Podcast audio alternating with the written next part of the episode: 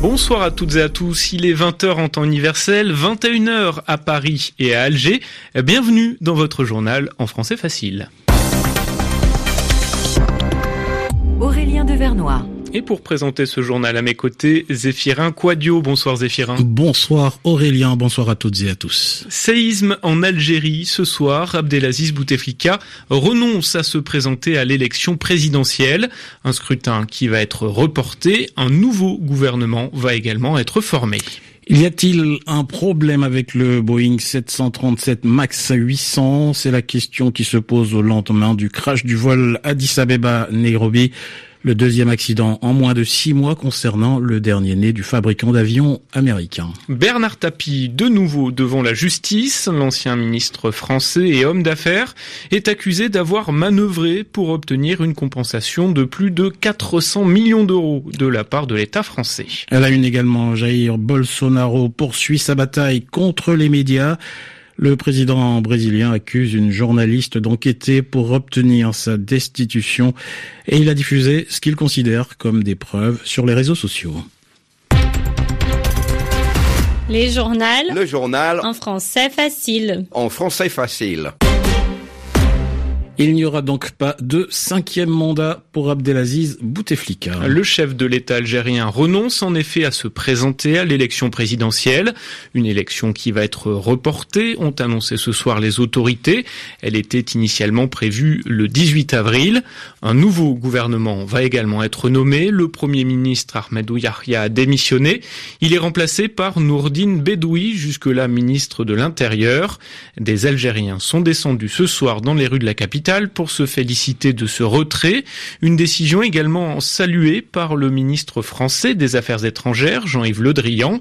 Mais Paris reste prudent. Écoutez le secrétaire d'État auprès du ministre de l'Éducation nationale, Gabriel Attal. La France prend acte du renoncement euh, du président euh, euh, Bouteflika.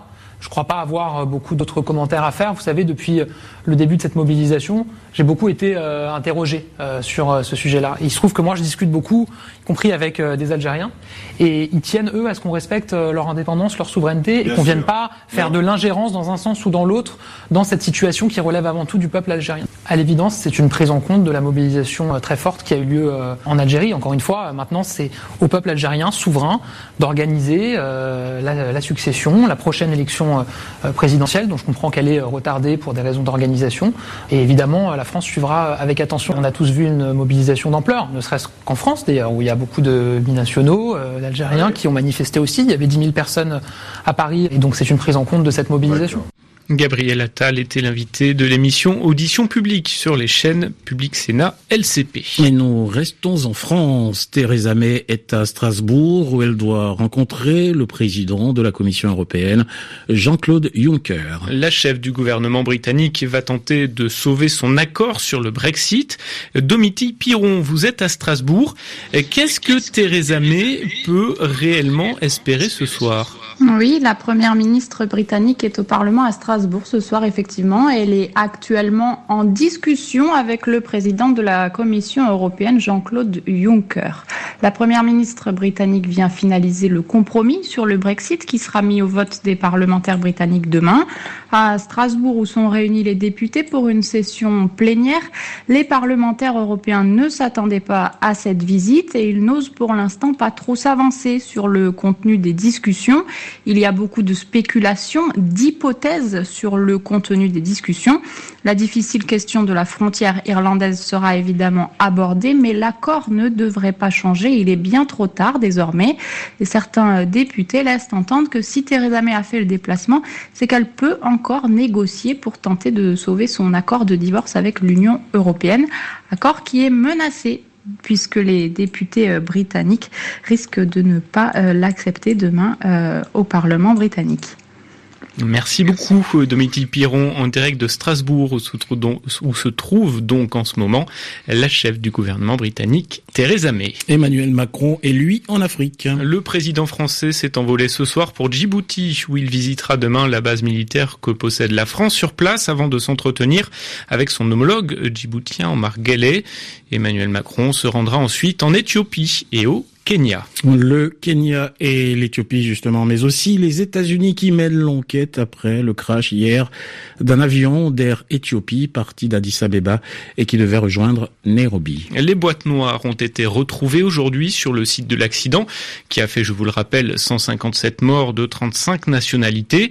Et une question se pose, le Boeing 737 MAX 8 qui s'est écrasé est-il en cause? Explication avec David Bachet. Les boîtes noires de l'appareil n'ont pas encore été analysées. À ce stade, rien ne permet de dire si l'avion d'Ethiopian Airlines s'est écrasé en raison d'une erreur humaine, d'une cause extérieure ou d'un problème technique.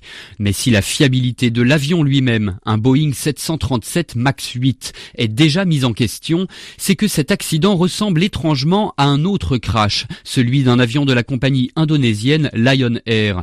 189 morts, il y a 4 mois Le même Boeing 737 MAX 8 s'était écrasé peu après son décollage, après des messages d'alerte des pilotes, comme pour le vol d'Ethiopian Airlines. Dans la foulée, la Fédération des pilotes américains avait révélé un problème lié au détecteur d'angle d'attaque de l'avion, pouvant générer des dysfonctionnements de l'ordinateur de bord. En attendant les conclusions de l'enquête, Ethiopian Airlines a suspendu l'utilisation de ses autres Boeing 737 MAX 8 la Chine a pris une mesure similaire à l'échelle nationale, ainsi que l'Indonésie. Le Boeing 737 MAX 8 est l'appareil vedette du constructeur américain, version modernisée de son mythique 737, l'avion le plus vendu de tous les temps.